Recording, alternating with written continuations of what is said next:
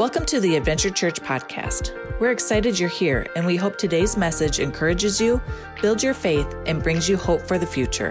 May God bless you as you listen in to today's message.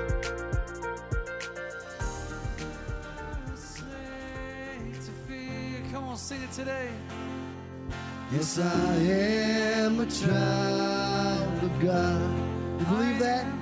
Oh, I'm no longer a slave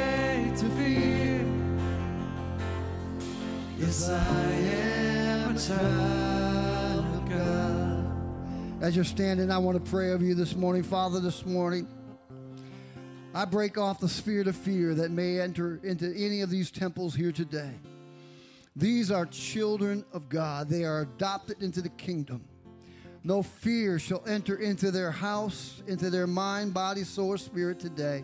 We break off fear, worry, anxiety, stress, and pressure that may be coming against each and every individual here today. And we remind you, devil, that we are more than conquerors through Christ Jesus our Lord, and that we can do all things through Christ who strengthens us. We are not limited to time, place, or thing. All things are possible for those who believe.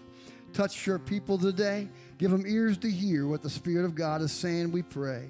And we ask this in Jesus' name. And all God's people said, Now, while we're standing, let's give the Lord praise. Amen. Amen.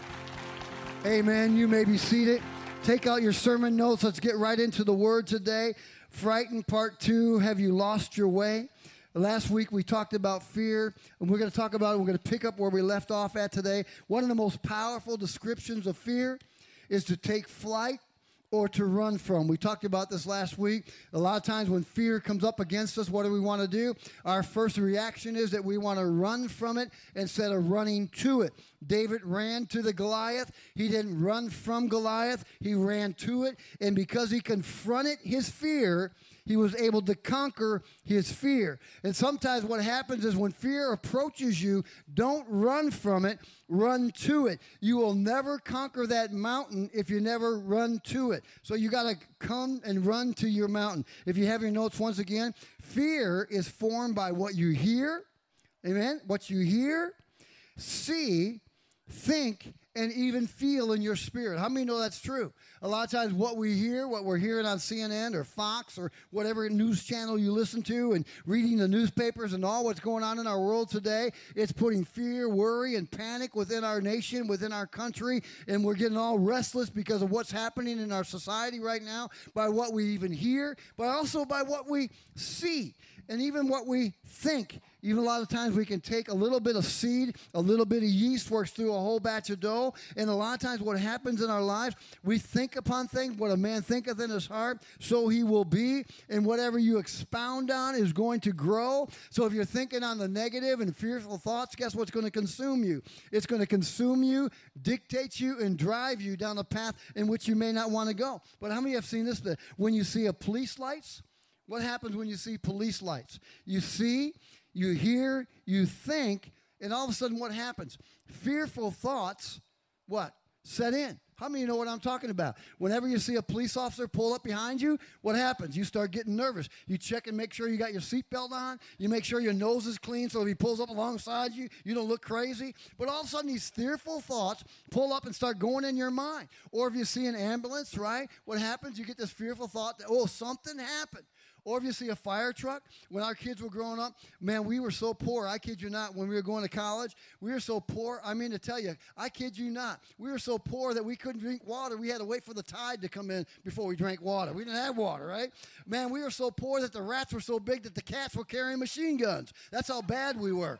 We were bad situation. But we lived above a radio station. I'm never kidding. We lived above this radio station, and it was a rundown place, man. It was so bad that it even had a gas leak one night that we had to evacuate. It was a bad, bad situation what we lived at. But uh, what happened was we were right across the street. And I think God's got a sense of humor because when we were growing up and we were having our kids, we lived right across the street from a fire station there in Minneapolis. Now, if you know anything about Minneapolis, this is a big, big community, right? So that fire truck always seemed like it was going on the hour, every hour. And every time we put our kids to bed, what would happen? Woo! Next thing you know, ah, ah. I mean, I couldn't compete with the fire department because my kids kept crying. It kept waking them up. But everything, what happened was it assigned a, a, a, sign of a, alert. It would send a, a fear, like something's happening, something's taking place. And man, a lot of times in our lives, what we see and hear, it brings fear to us. But if you ever see this, two of the biggest fears of a baby are sounds and heights. Can I ask you a question?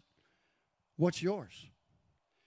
Fear of sounds. Kids, uh, when I said this in the first service, Steve and Anya, they're back there, and they all of a sudden, Stephen yelled out, Amen! Because they got a three month old little one, and she just little turned three months the other day. And every, Stephen said, every little sound she hears, she wakes up. And then heights. Have you ever taken a little baby and you got them in your arms and all of a sudden you kind of jerk like that? And what does the baby do? Right? They freak out. What about you? What are your fears? We know what a babies are, but what are you? If you never identify your fears, your fear will always identify itself to you. And you have to take authority over that fear in which keeps identifying itself to you. When you identify it, you have to run to it. I love this. Fear speaks louder, stronger, and forceful. How many know it's true? To do what? To intimidate you. To intimidate means to paralyze you or to stop you or to make you start doubting or walk in fear when Goliath roared, what did the people do? The Israelites, Paul and all his army, would retreat because the roar of the giant intimidated them because, like, what? It made them feel like they were weaker, smaller, fragile, couldn't take on that giant. So they would retreat. But David didn't allow the roar to stop him or to intimidate him from taking on that fear or that giant. Let me ask you something. Is fear intimidating you? Is it stopping you from progressing and going forward into things maybe God has in your life? I love this. Faith, faith speaks hope. Whenever you're going through a hopeless time in your life, start grabbing hold of faith. God, I, I don't understand. I don't make God know what's going on in my life, but that's what faith is. Faith is the substance of things unseen, but things hoped for, Scott. So, God, uh, hope. But watch this peace. Peace that passeth all understanding to give you peace in the midst of your storm, that you're able to hear the voice of God clearly to make right decisions. So, God, give me peace and avoid the noise.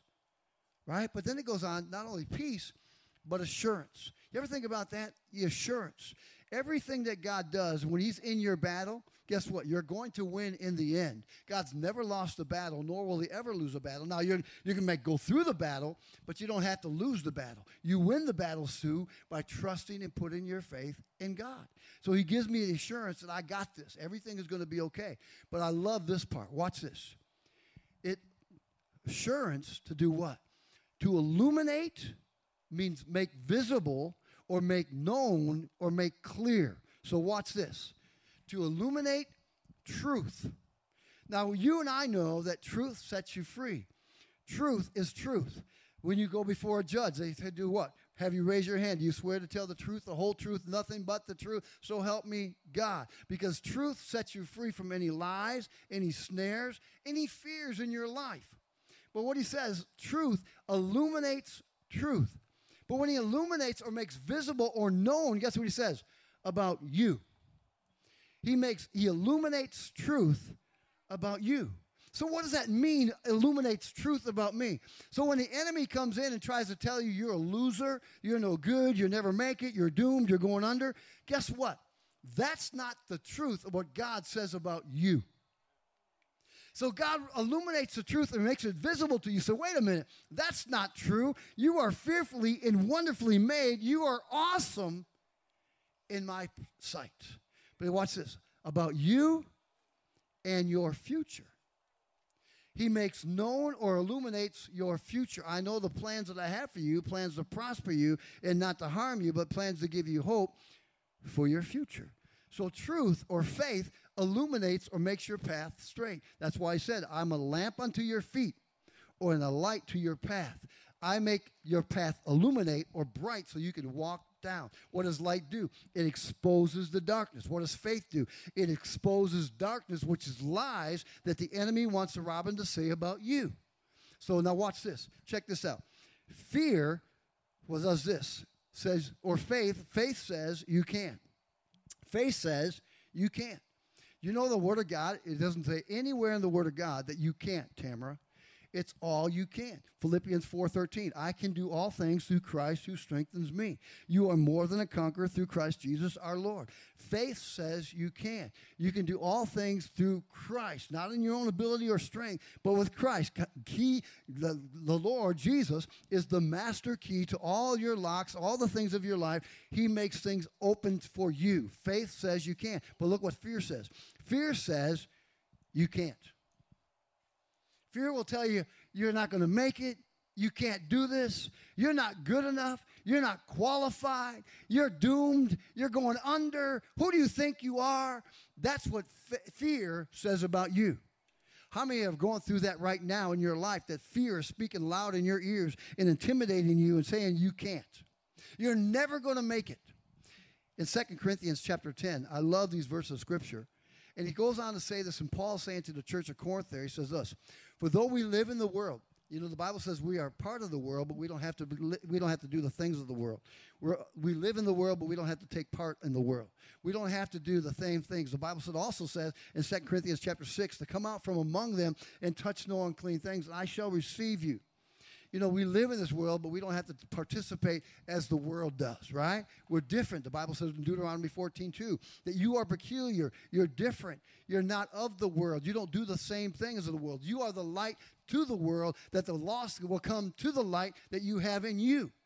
That's how the, the lost world will come to know Jesus, through the light that's in you. But if you put that light out, you all of a sudden become the same as the world. And how is the world going to change if we put our light out? But if we let our light shine before men that they may see the good works of Christ in you, that world, that lost world, is going to come to what you want. But what they want is Christ. Amen? Now, watch this. He says, We do not wage war as the world does. In other words, with guns and cannons and tanks. But watch this, verse 4. The weapons we fight with are not the weapons of this world. On the contrary, they are divine power to demolish. Now you got to get this demolish strongholds. In other words, destroy, obliviate strongholds in your life. Strongholds are anything that control you, or strongholds is something that has a place to stand in your life, that you're given access to, that has a place to stand in your life, that you are allowing to grow and dictate you. That's a stronghold. Now, watch this. He says, We demolish arguments, get that now, arguments and every pretension that sets itself up against the knowledge of God. What is pretension? Pretension means every false premise, every false lie, every false deception that the enemy wants to bring to you, deception and all these things. That's a pretension that sets itself up against the knowledge of God. And what is the knowledge of God? The knowledge of God is that God will never leave you nor forsake you. God loves you just as you are, that God is on your side. These are the knowledges of God that you are fearfully and wonderfully made. That's God's knowledge about who you are. But the enemy always wants to come and do things against the knowledge of God and the things that you know is true. So he goes on to say, watch this. And we take captive every thought to make it obedient to Christ. In other words, God, I'm not going to allow these pretensions, these arguments in my mind to drift me away from the truth or from God. So if you have your notes, I want you to follow with me. What are some of the weapons of choice? When you say weapons, weapons, what are, number one is this the weapons of choice is what? Truth. Why truth? Because truth sets you free. You know what lies do? They bind you. How many ever had a lie before? And you lied, and then sometimes you lie so much that you forgot your lie, and eventually get caught in that lie. Your sins will find you out. How many know what I'm talking about? Maybe you lied to this person, now you go and tell this person something else, and so you forgot what you told that person, what you told that person. Now you're like, what do I say now? Lies will entangle you, they will trap you, they will confine you, and they will make you walk in fear about wait a minute, what did I say to him? What did I say to her? And you're going to start walking in fear. But truth sets you free.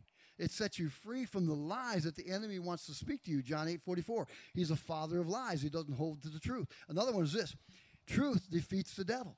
If you want to defeat the devil and his onslaughts, his attacks, how do you defeat the devil? By truth. It is written. God's word doesn't say that about me. So, shoo fly, don't you bother me. I'm not going to accept that into my, my, my temple, into my life. You are the gatekeeper. Now, get this. You are the gatekeeper of what you let in and what you let out of your life. So, if you're going to accept that and let that in, you're going to believe that lie, guess what? You accepted it because God has given you the authority and given you to be the gatekeeper of what you're letting in your ears and in your mind and your spirit. You're the gatekeeper of what you're letting in. And then he goes, another one is this truth guides your steps. That man, God, you're going to guide my steps. The truth, you are the way, John 14, 6. You are the way, the truth, in the life. No one comes to the Father except through me. That God, it's in you that I find truth. It's in you that I find my path. It's in you, God, that you are going to guide and lead me down the path of righteousness for my, your name's sake. Another one is this truth makes known the good about you. It makes known the good about you. The opposite of truth is a lie.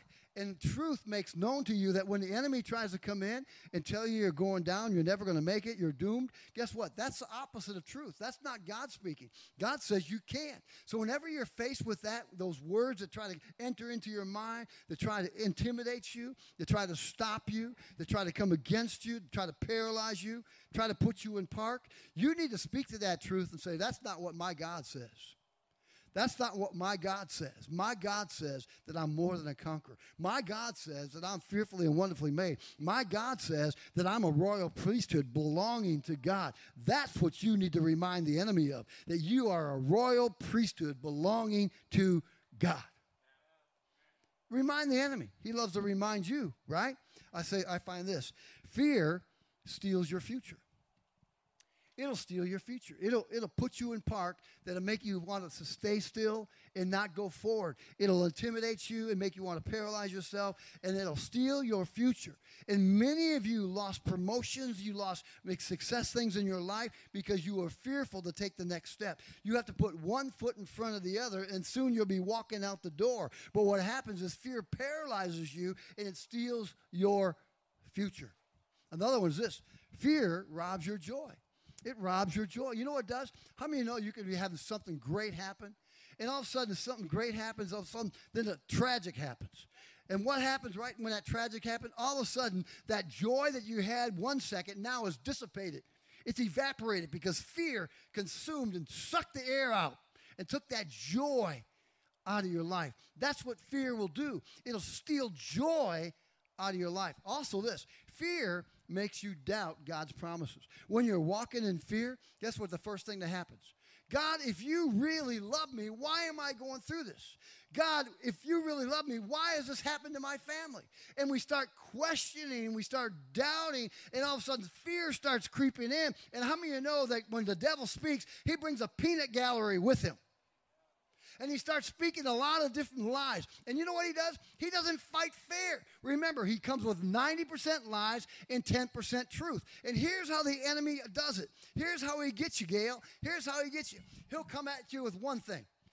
And he'll say, hey, you're no good. And if you don't bite on that, guess what he's going to do? He's going to come at you with another attack man, you're going down. And if you don't bite at that, he's going to say, man, something's going to happen to your kids.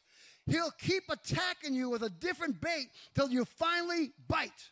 And every time he comes at you with a different bait, you need to gauge it and you need to monitor it. Does that line up with God's word, the truth? Because if it doesn't, you're not going to bind me up. I'm going to be free indeed by the truth that God says about me, my family, my job, my position, my life. Truth.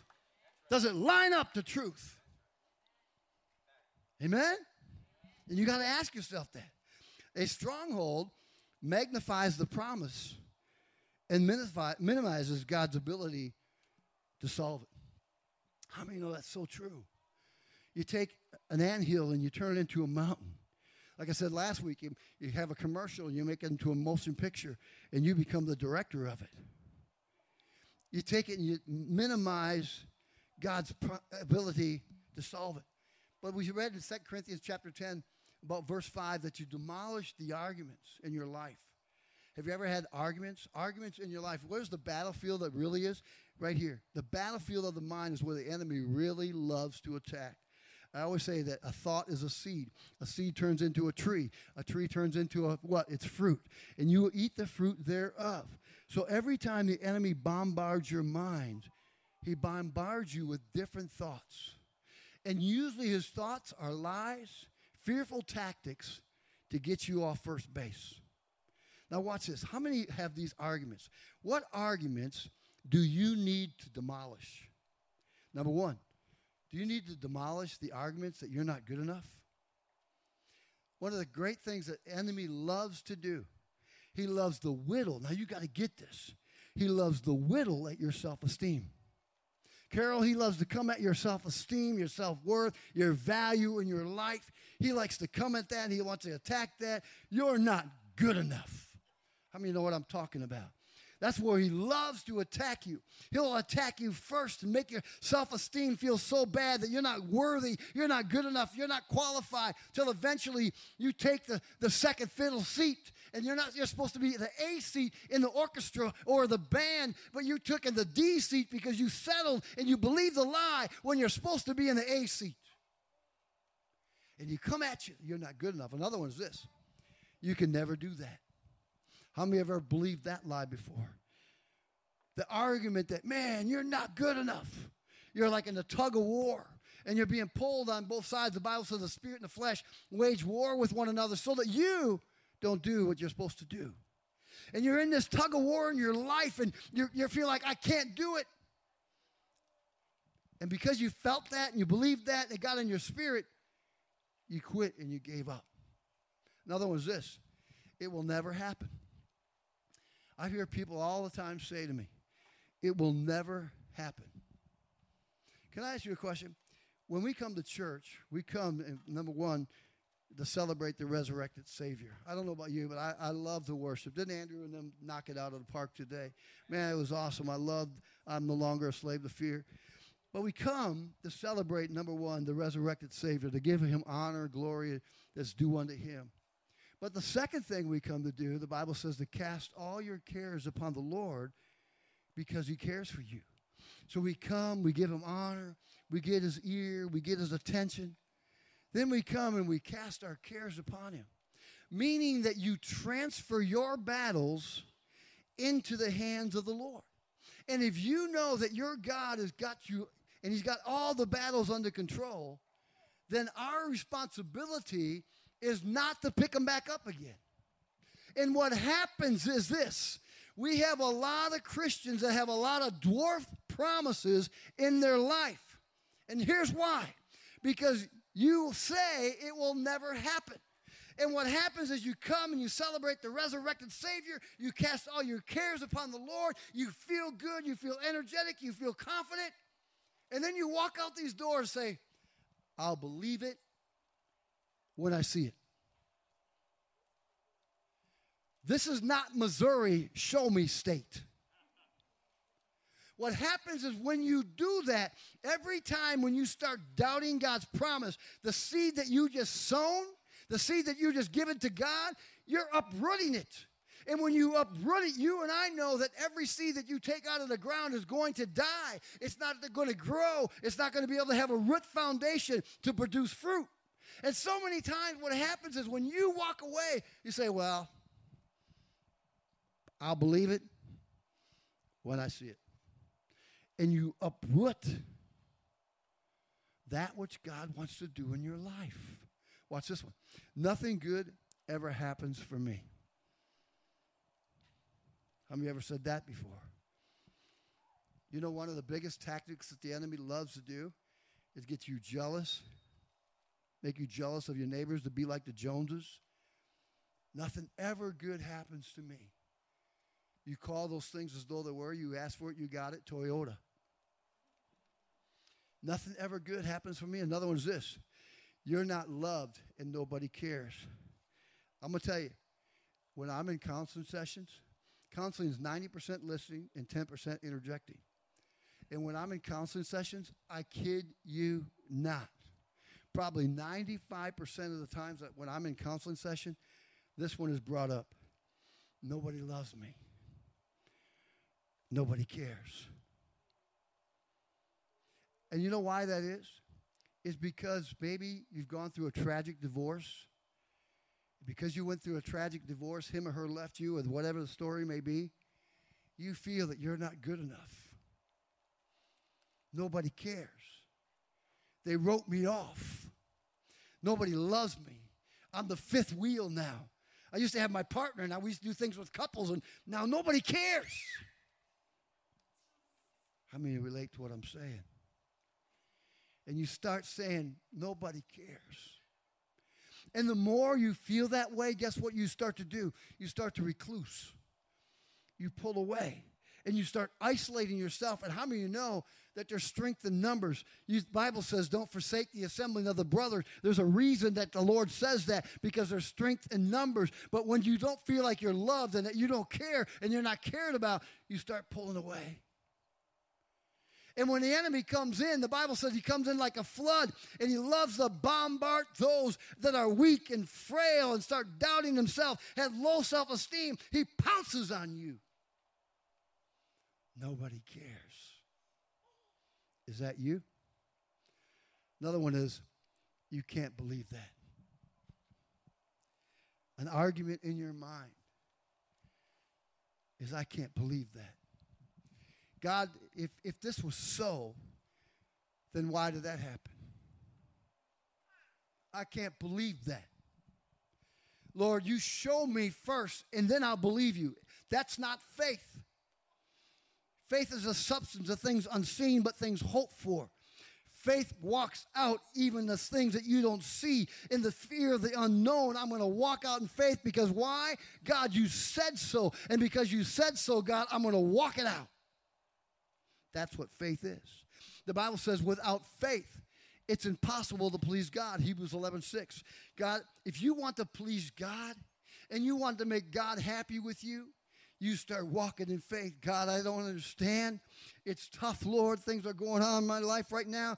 But God, I'm going to hold on with all my might. I'm going to white knuckle it, God, until I get my breakthrough in my life. I'm not going to crumble under that. You see, the more you listen to those arguments, guess what? It will weaken your faith and place you in fear. Oh. How many know what I'm talking about? The more you listen to those arguments, it'll start making you doubt. I always say, Amy, when in doubt, when in doubt, push it out all of a sudden doubt Donnie will start coming in. Are you really supposed to be a pastor? Are you really supposed to do this? Are you really supposed to do that? Man, Donnie, you're afraid to speak in front of people. Donnie, are you really supposed to do that? It'll start whittling at your faith. And you know what? The enemy doesn't take the whole glob right off the bat. What he does, Rick, he's like a mouse with cheese. Takes a little bit at a time. And the reason why he does that is subtle. Isn't that exactly what happened to Samson? It was subtle. Till finally one day he woke up and he was powerless. It's subtle in your life that he comes and he steals here, a little bit there. He'll take from you. You see, listen, I love this. The word stronghold means to fortify, build up, and reinforce. That's what a stronghold does. If you're like anything like me, I can't hear out my left my left ear. And we had a new couple here today. Her name was Brent, and his name was Brett. And I couldn't get their names, and she was talking on my left side of my ear, and I couldn't hear. So I had to ask her four times, "What's your name again?" She looked at me like, "You crazy?" No, I just can't hear you. But how many of you know that when a husband and wife, the the wife could be in the bedroom, and the man could be in the kitchen, and you're trying to talk to each other? How many know what I'm talking about? Hey, Did you take out the laundry? Then you come together in the kitchen. Honey, did you take out the laundry? What are you talking about?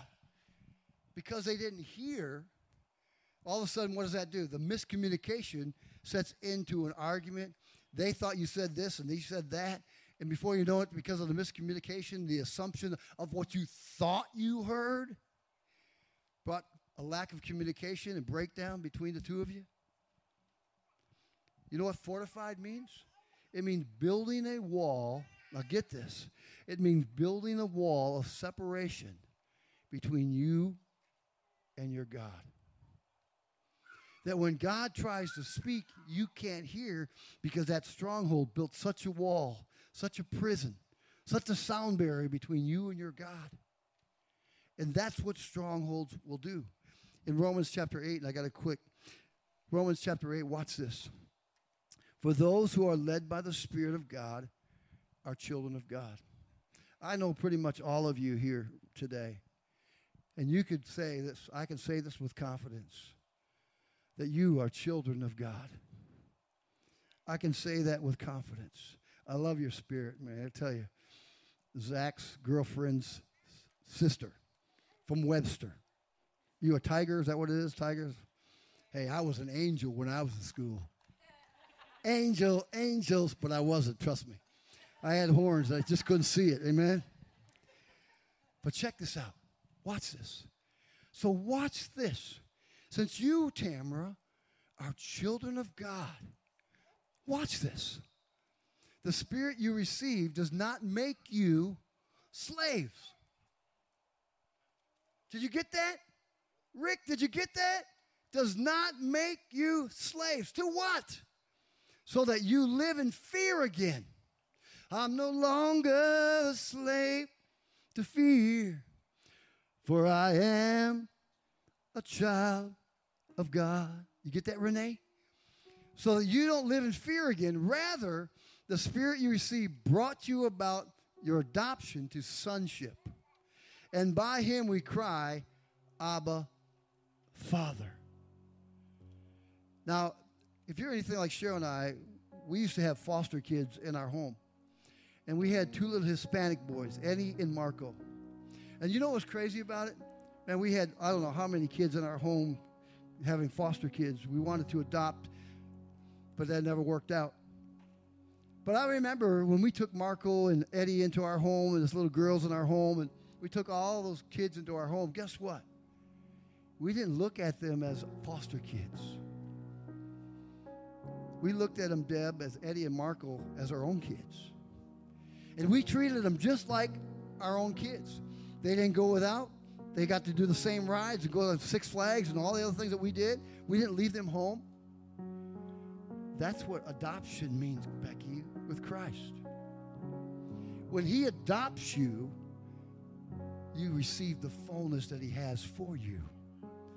He doesn't say, Mary, I'm going to do this for you, and I'm not going to do this for you. He does it for all of us the same. In verse 16, the Spirit Himself testifies with our spirit that we are God's children. You know what He means by that? I'm going to close with this. I got more, but I got to turn it over. Watch this. What He means is that every time, you got to get this.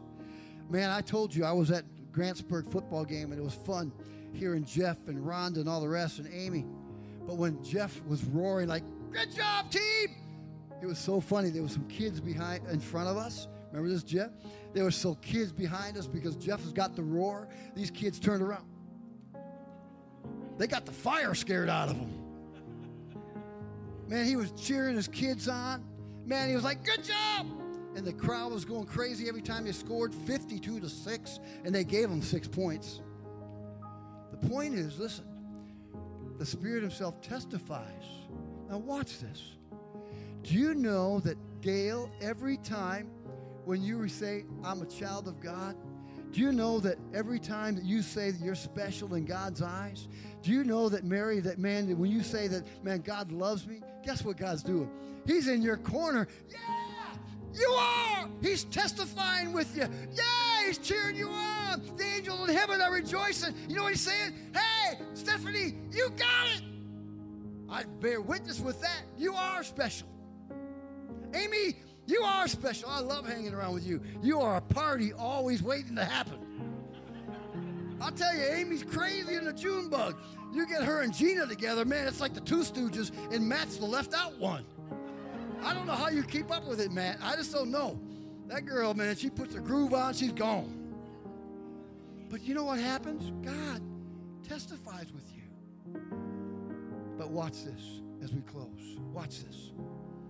Whenever you put yourself down, and whenever you say you're a loser, guess what God does? He goes in the corner and he becomes silent.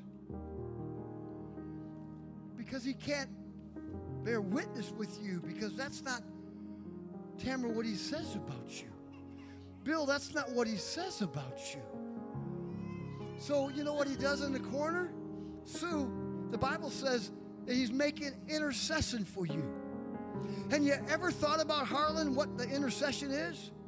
Oh, God, may Harlan come to his senses that he is special, that he is wonderful, that he is loved, that he'll shut that argument off. So when you bear witness with God, he's champion with you. He's saying, Mindy, you are awesome. You are successful. You are great. You and Kevin are great. Man, that's what he says. But when you start cutting yourself down, God has to eliminate from the equation because that's not what he says. But let me pray over you. Father, thank you for this wonderful congregation. Bless them as they have blessed myself and Cheryl and the rest of the staff. We thank you for this offering that's able to help us in our situations. Lord, we thank you and we ask that you bless each giver and we give you praise in Jesus' name. Amen. God bless you as you give today. Otherwise, after that, you're dismissed. Thank you for being here. Thank you for your being here today. God bless you guys. Thank you for being here, and God bless you. Thank you for listening to today's message. If this message has encouraged you in any way, please consider giving to Adventure Church to help continue this ministry. Giving is safe and easy through our website at www.adventurechurchsiren.com. Thank you for your generous support.